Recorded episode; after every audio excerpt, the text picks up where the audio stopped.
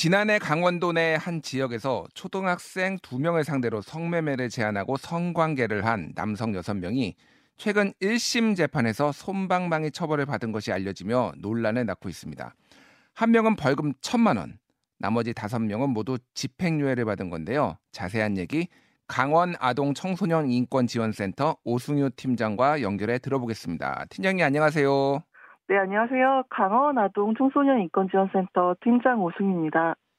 예, 지금 이 사건 먼저 자초지종부터 좀 자세히 듣고 싶은데요. 우선 피해자들 나이가 어떻게 되나요? 네, 사건은 작년 2022년도에 발생하였고 사건 발생 당시 피해자들은 초등학교 6학년 재학 중으로 나이는 13세였습니다. 예. 그러니까 생일이 안 지났을 경우에는 만 12세 뭐 이렇게 되는 건데 자, 가해자들은 총 6명이죠. 이 사람들이 지금 어떤 직업을 가지고 있고 나이대가 어떻게 되는지도 좀 궁금한데요. 네, 가해자는 총 6명 모두 강원도 강릉에 거주하였고요. 총 6명 가해자의 직업은 사범대 대학생부터 회사원, 자영업자, 공무원이었습니다. 나이대는 지금 20대부터 40대까지 다양했습니다. 아, 공무원도 있었다고요? 네네. 아, 참 충격적인데 그러면 이 지금 가해자들이 피해자하고 어떻게 지금 접근이 이루어져서 이런 일이 벌어진 건지 좀 설명해 주시겠어요? 네, 가해자 6명은 서로 모르는 사이로 각자 2022년 5월 하순에서 2022년 6월 초순까지 SNS 서비스인 트위터를 통해 피해자들을 만났습니다. 이후 가해자들은 채팅을 통해 피해자가 13세인 것을 알게 되었음에도 피해자에게 게임 기기와 돈을 주겠다라고 말하며 가해자의 주거지, 가해자 차량, 강릉 내 모텔로 유인하여 피해자를 성착취하였습니다. 지금 말씀하신 거 들어보니까 지금 그 초등학생인 거를 알고서 성매매까지 이어졌다 이런 취지로 말씀하신 것 같은데 어, 어디까지 지금 그 가해자들이 알고 있었다라는 건가요? 어, 트위터상에서 채팅을 하면서 피해자들이 본인의 나이와 재학 중인 학교를 이야기하였습니다. 하지만 가해자들은 어려운 거 아니다. 고가의 게임 기기를 주겠다. 라는 말을 하며 만남을 요구하였습니다. 예, 저희가 지금 피고인들이 보낸 메시지 자료들을 유튜브와 레인보우로 보여드리고 있는데요. 피고인들이 어느 정도 상황을 인지하고 있었는지 전달을 위해 잠시 읽어드리겠습니다. 나이가 어떻게 됐냐는 질문에 피해자가 몇 살이에요? 이렇게 나이를 말하면 스킨십 수위를 알려주면서 이런 정도라고 생각하면 된다. 어려운 건 아니에요. 이렇게 말을 했어요. 또 다른 메시지에선 나이를 밝히자 아, 애기시구나. 흐흐. 이런 반응을 했습니다. 아, 애기라는 표현을 쓸 정도로 이게 나이가 어리다라는 걸 알았는데 이게 지금 이 성매매로 이어졌다, 성관계로 이어졌다. 참 어이가 없다. 이런 생각이 듭니다. 자, 이 사건 신고는 그럼 누가 하게 된 겁니까? 어, 좀 전에 저희가 피해자가 두 명이라고 말씀을 드렸습니다.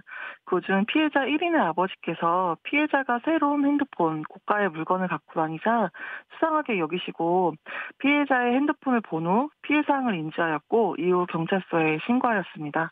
예, 그러니까 두 명이 있었고 그러면 그 둘 중에 누가 더 주도적으로 이렇게 지금 이 상황을 이, 어, 알게 된 건가요? 그러면? 어, 두 명의 피해자가 지금 초등학교에 같이 재학 중인 친구였고, 그 친구 1인이 지금 트위터상에 이제 만남을 요청하는 글을 좀 올렸었고요.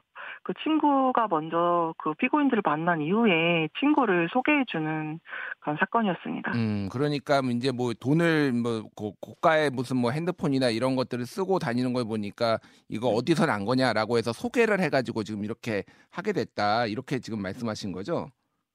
네, 그렇죠. 예, 알겠습니다. 자, 이제 제일 궁금한 게 지금 어, 1심 재판에서 어느 정도 처벌이 나온 것이냐 이게 제일 궁금한데 좀 자세히 설명해 주시겠어요?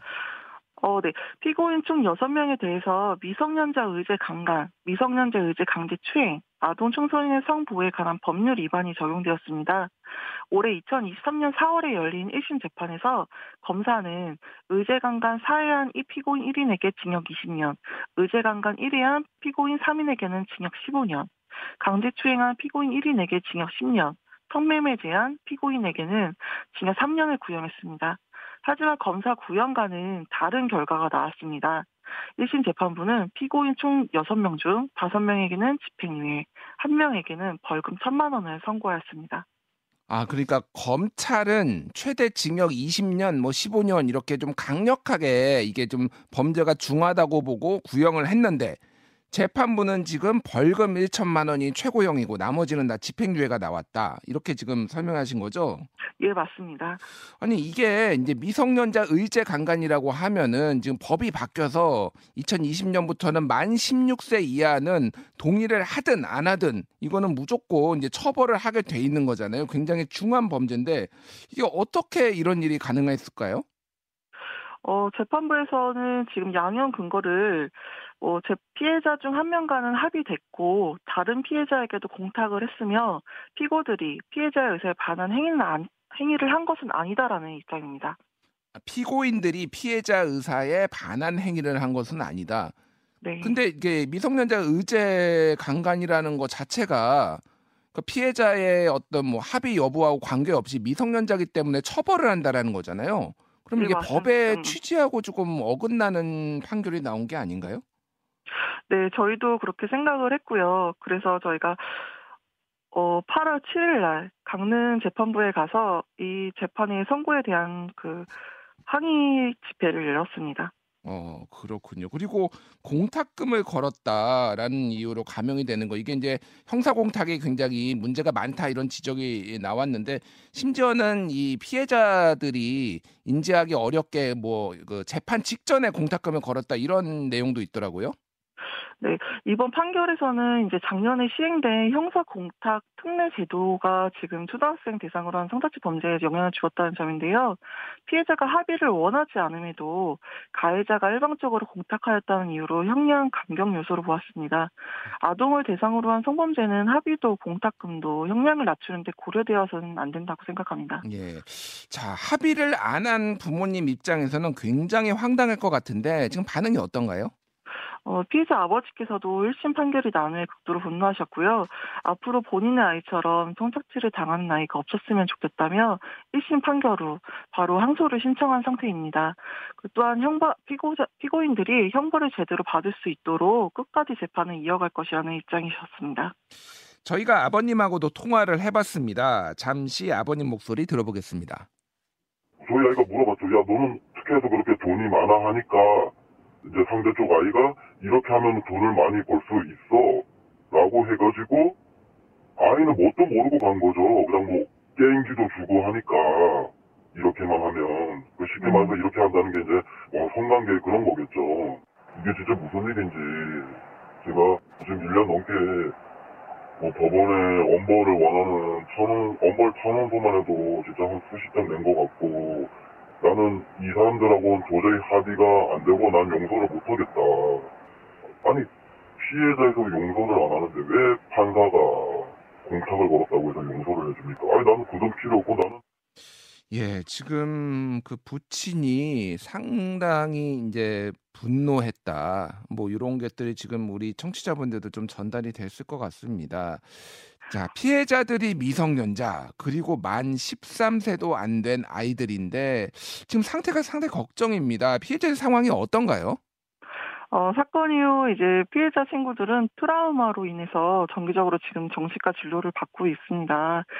현재까지도 고통스러운 시간을 보내고 있는데 한 친구는 지금 너무 심한 그 트라우마를 겪어서 정신과 입원까지도 앞두고 있는 상황입니다.